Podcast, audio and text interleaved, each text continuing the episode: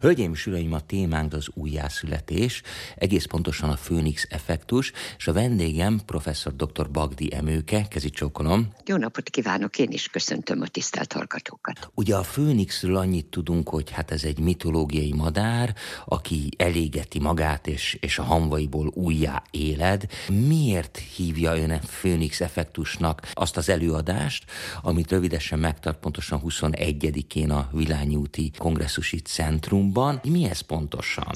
A Főnix madár egyik üzenete számunkra, mint mitológiai, nagyon szép szimbólum, az örök megújulás. Hogy az uh-huh. életnek soha nincs vége, hogy akármilyen katasztrofális helyzet van, világégés vagy bármi, mi újra erőt gyűjtünk az élet örök, és mindig megtaláljuk a kiutat, a megújulás útját, hogy újra akár világokat építsünk föl. Ez a szimbólum egyébként olyan érdekes, annyira ősi, mert az egyiptomi kultúrából jön ott még Benum madárnak nevezték. Igen, igen, Ez igen. Aztán így került át a görög mitológiába, és átkerült tényleg évszázadokat, évezredeket végig kísérve, átkerült a mi mitológiai tárunkba úgy, hogy nagyon nagy szükségünk van ilyen szimbólumokra, mert tényleg bíznunk kell abban, hogy az élet örök, hogy sose ér véget, hogy meg tudjuk tenni saját létünk humán erőforrásaiból, hogy újra fölépítsük akár a nullpontról is az életet. Na most ugye most nagyon nehéz időszakon megyünk át mindannyian. Nem hát a múlt időben, hiszen ötödik hullám a covid lényegében beletörődéses megpihenés állapotában vagyunk, egy elfáradt várakozásban, hogy egyszer vége lesz, és szeretnénk Radnóti Miklós költővel együtt mondani, lelkesen, csak már lelkeszentség uh-huh. nincs elég hozzá, mert egyszer vége lesz, de tarts ki addig lélek, védekez. Hát már csak nem is védekezés pozíciójában vagyunk most, hanem ahogyan követjük a pszichológiai folyamatokat, sajnos a világ egészére, és ez kultúra független, hatalmas hatással van az, hogy milliók, hát 6 millió körüli ember halt már meg ebben a nagyon súlyos világégésben, mert hogy én ezt tulajdonképpen egy biológiai világháborúnak tekintem. És hmm. mi emberi lények, tudja úgy van, hogy van egy alapmondás, amit én nagyon-nagyon szeretek, hogy a játék ugyanaz, a játékosok mások. Lényegében az ember, mint felépítmény a biológiai rendszerével, idegrendszerével. Hát gondoljon bele, hogy még ma is a pleistocén kori ember stresszkezelési idegrendszeri mintázata az, ami működik bennünk, holott a világon már kin, ugye kultúrák, történelmek, egymást váltó ezred de ezredévei teltek el, lassú, igen lassú az a változás az emberben, vagyis az emberi belső készségek arra, hogy a világ kihívásaira válaszoljon, alapvetően egy olyan szerkezetet képviselnek, aminek van egy hardware ez a genetika, és amiben korszakonként, kultúránként betöltjük a szoftvert, ez a kultúrának ugye a adott történelmi társadalmi helyzetből következő szokásrendnek és, és kívánalmaknak a tára, amit szépen mindig újra föltöltünk. Na most emi, ebből következik, hogy ugyanúgy reagál, azaz, hogy nagyon nehezen reagál minden korban, minden időben az ember az őt érő olyan fajta behatásokra, ahol a szervezete egy tök tökéletesen beírt, bevésett, beégett program szerint válaszol, nincs meg az a fajta rugalmassága a szervezetnek, ha csak mi nem tudjuk megsegíteni minden módon, hogy változtassunk ezen.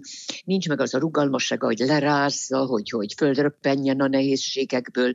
Tehát, hogy tulajdonképpen egy kötött, rögzített program az, ami bennünk működik, dolgozik, ezt egyrészt fel is kell ismernünk, másrészt meg ennek a következményeit tudatosítanunk kell látjuk, a Covid éra alatt az első időszak óta ugye ami a pánikfázis volt, ahogy Igen. az rendeződött, tehát minden itt van, de hála Istennek, hogyha krízisre hivatkozom, hát itt van a tapasztalatainkba közel, nem kell idegen példákat hozni, tudtuk, pánikba estünk, nagy bevásárlások, elvesztettük a fejünket. Ugye ez tipikusan a pániknak ez a zavarodottsági fázisa, amikor nem tudjuk, mit évők legyünk, aztán szépen izolációba vonultunk, megéltük azt a különleges lelki helyzetet, ami magában véve de ha nem a Covid miatt az életvédelme érdekében történt volna, akkor is egy börtönártalom, prizonizációs ártalom, izolációs helyzet. Az ember annyira társas lény, és annyira igényi azt a szabadságot,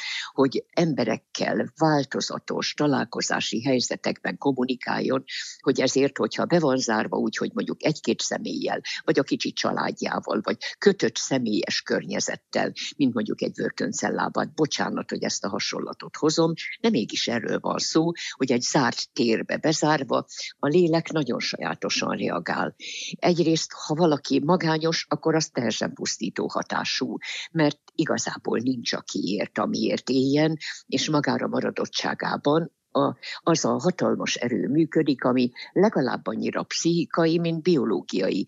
És tulajdonképpen én az egész COVID helyzet megértésében és az egész Phoenix effektus levezetésében is ezt az utat tartom majd fontosnak, hogy megérthessük, hogy az egyén, a pár, a család, ezek a társas szerkezetek, aztán ugye munkahely, aztán azok a fontos környezetek, amiben mi élünk, hogy hogy függenek össze a mi lelki helyzetünkkel, egészségünkkel, boldogságunkkal, egyensúlyunkkal, és hogy hol vannak azok a teljesen jól felismerhető beavatkozási pontok, ahol például a COVID fáradtságot, ami már mindnyájunkban előállt, meg tudjuk dolgozni, le tudjuk küzdeni, fölé tudunk emelkedni, mik a mi egyéni védekezési lehetőségeink, izolációs helyzetekben mi a teendőnk, hogy annak ne legyenek ártalmai.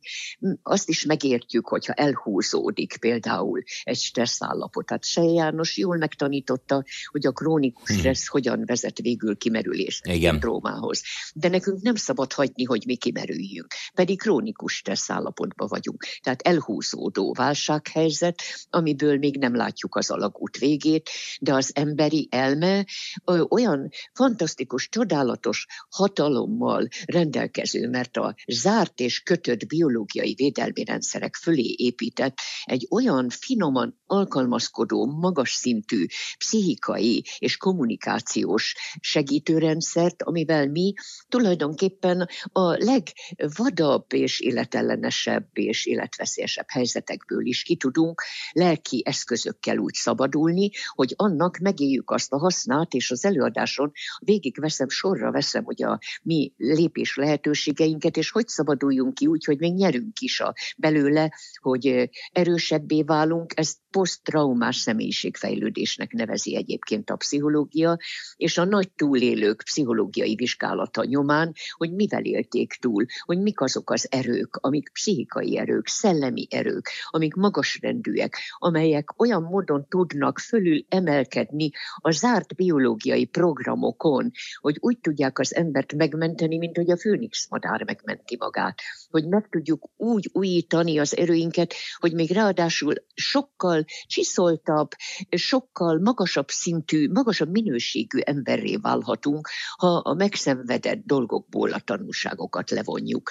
Lényegében erről fog szólni az előadás. Igen, pont ezt akartam kérdezni, hogy azt gondolom, pláne itt Kelet-Európában, hogy a, a porráégésben mi nagyon jók vagyunk, abban abba nagyon nagy tapasztalatunk van, de az újjászületésben sokkal kevesebb. Mi az, amit az egyén megtehet? Az egyén önmagában nagyon keveset tehet, illetőleg úgy uh-huh. teheti csak, hogy már van az egyénben megszülető olyan cél, amely tőle kifelé irányuló, amely a világra, az embertársakra, a családra, a szeretteire irányuló, mert a céltalansága az egy pusztító dolog, egyébként meg az ember nem csak materiális, biológiai lény bizonyos programokkal. Hát hogy nem. Hát ez, ez mondjuk természetes és teleológikus célokság jellemzi, vagyis valami végre élünk.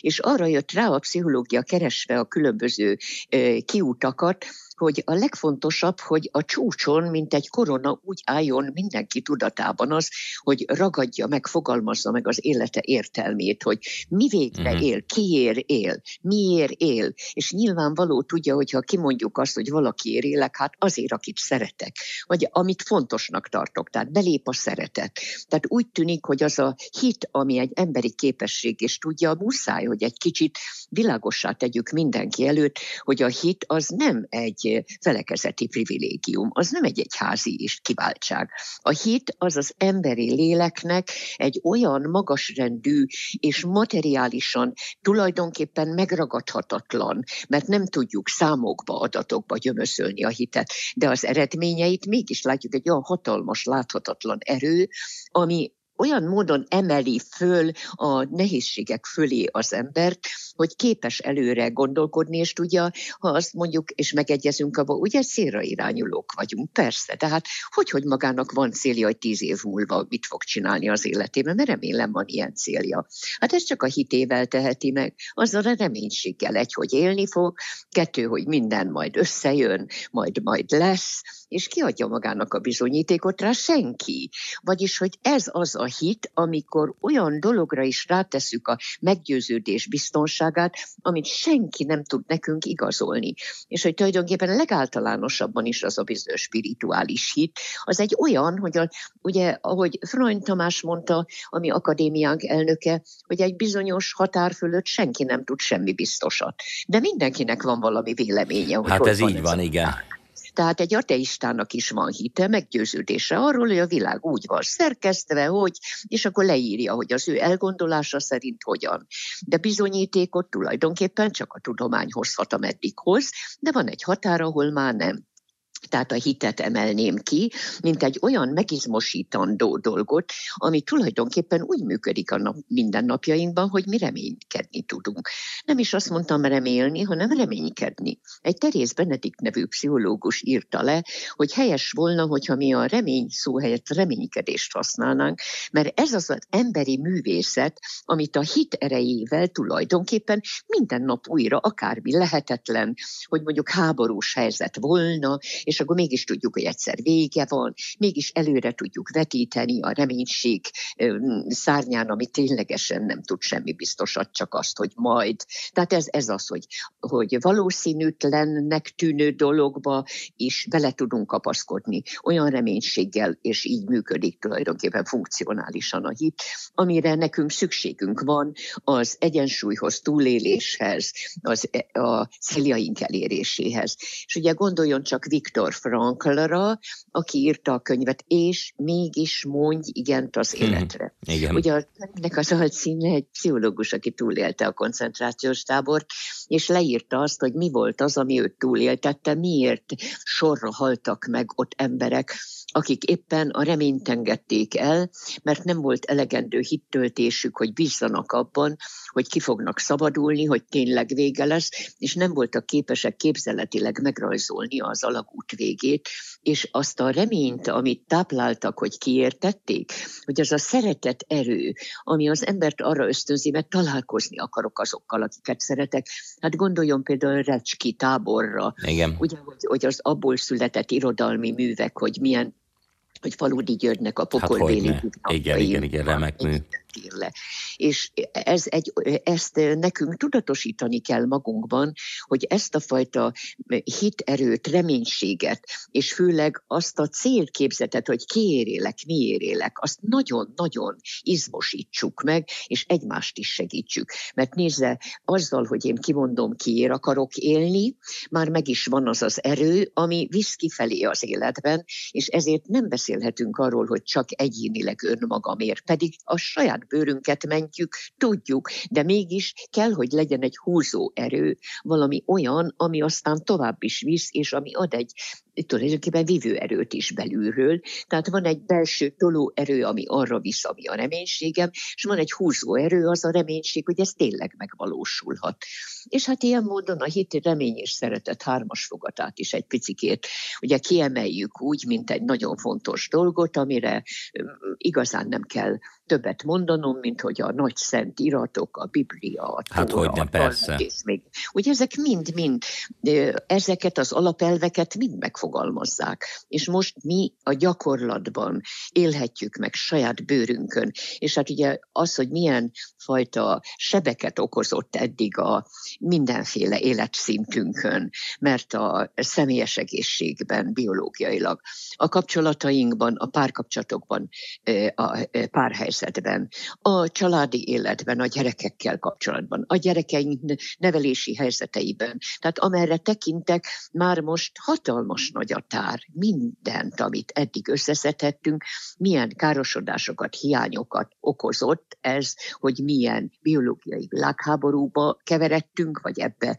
belecsöppentünk, és azért krízis ez, mert ugye csak azt nevezhetjük krízisnek, ami olyan, mint egy tektonikus rengés, földrengés, hogy váratlanul lecsap, fölkészületlenek vagyunk, se eszköz, se régi eszköz, se új, hogy mit csináljunk. Hát ez a klasszikus helyzet.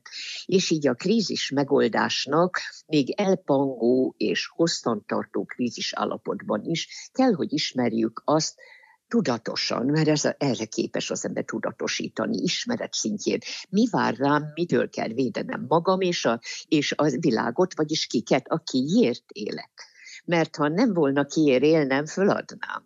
És az a tapasztalat, hogy éppen ugye a, a túlélő pszichológia tanít meg arra, ha nincs igazán ilyen cél, hogy kiér maradj meg, akkor nem küzdünk, akkor föladjuk, föltartjuk a kezünket. Szóval ezek annyira csodálatos dolgok, amikre megtanít most ez az egész Covid éra, és valahogy az, ahogy szívósan ez a vírus olyan helyzeteket teremt gazdasági életben, társadalomban, tehát tágabb körökben is. Még merném mondani talán egész az univerzumig ható módon, hogy életmódok megváltoznak, de hát bennünk, a mi társas világunkban olyan változásokat csinálnak, és akkor talán csak egy példát hagy mondjak már, hogy így ne csak általánosságban hangozzék el, amit mondok, Ugye a, a home office munkavégzés már korábban is volt, de az a fajta nagyon felszaporodása ennek a fajta munkaszerkezetnek, hogy így dolgozunk, azért csak bevitt minket a Covid-éra. Igen, hogy, igen. Hogy ez, és pontosan tudjuk azt, hogy ha valaki nem tanulja meg, hogy egy ilyen helyzetben, ahol tulajdonképpen egy pseudoizoláció az az otthoni munkavégzés azért áll izoláció, mert nem nincsen igazából megtiltva most már egészségű okból, megvan, hogy hogyan közlekedjünk, de hogyha ő otthon dolgozik, és be van egy bizonyos szerkezetbe szorítva, akkor ha fölbomlik az az időrend, a rend, a rend, a rendszer az életében, hogy fölkelek hatkor, hogy lefürdök, hogy fogatmosok, hogy kávézom, hogy nem is mondom tovább, rítusa van az életnek, és képzelje, az bizonyosodott be, hogyha otthon, még akár ha van Covid, ha nincs, ezt megtanulhattuk. Ha valaki elengedi magát, csak úgy egész, mint egy joggingba, csak úgy nekiül, most dolgozgatok egy órát, aztán majd beosztom, majd később. Tehát ha kimegy a rend, a rendszer, ami napi ritmusunk valahogy a szokott mederből, akkor abból nagyon komoly biológiai és egészségi következmények lesznek. Míg viszont igazolták azt kísérletesen, hogyha valaki betartja azt, hogy noha homofizban otthon dolgozik, de azt csinálja, hogy fölépít újra egy szigorú rendet, hogy mikor kell, hogy öltöl, kiöltözik, fölöltözik, tehát hogy megadja azt a módot, ahogyan az emberi világban kommunikálni szokott, hogy beosztja az időt, hogy a családdal megcsinálja a családi élettervet, hogy kinek, mikor, mi a feladata, szinte azt lehet mondani, hogy egymáshoz igazított rendszerbe ezt kialakítják, magyarán megcsinálják a napi rendet, házi rendet, rendet, az időbeosztást. Az időbeosztáshoz még hozzátartozik, hogy azt is kipróbálták, hogyha valaki mondjuk fél óra alatt ér be a munkájába, és reggel kiöltözötten, hogy már indulok munkába, azt a fél órát az például ilyen mozgásra, testezésre, kimegy a kertbe, csinál gyakorlatokat, és itt a mozgásra fordítja, majd amikor beérne a munkahelyére, addigra vissza óraben ketyek, hogy na most értél be, visszaül a munkájához, megcsinálja azt a bizonyos, mondjuk 11 óráig, 8-tól, és akkor akkor szokott kávézni a munkatársaival, vagy akkor szokott, nem is tudom, ezt azt csinálni, tehát a benti életrendnek megfelelően ad magának egy kis szünetet, tehát így struktúrálja az időt, megteremti a rendet, nincs stressznyom, nincs nagy károsodás. Míg aki hagyja magát káoszba esni és szétesni, annál nagyon komoly. Az első, hogy meglassul, hogy egy kicsit szétesetnek érzi magát, elveszettnek érzi magát, nehezen tudja rávenni magát valamilyen feladatra, tehát motivációs hiányai lesznek, gyengeségei lesznek, és ha mérik a teljesítményét, az jóval alacsonyabb, holott a ráfordítási idő sokkal magasabb. Hmm. Na most ezt csak úgy, ezt az egy vonalat mondtam el, ami már egy tanulság a számunkra. Nagyon szépen köszönöm a beszélgetést. Én is köszönöm. Aki pedig kíváncsi a professzorasszony előadására, az megteheti február 21-én hétfőn este 7 órától a Villányúti Konferencia Központban. Még egyszer köszönöm szépen. Én is viszont hallásra.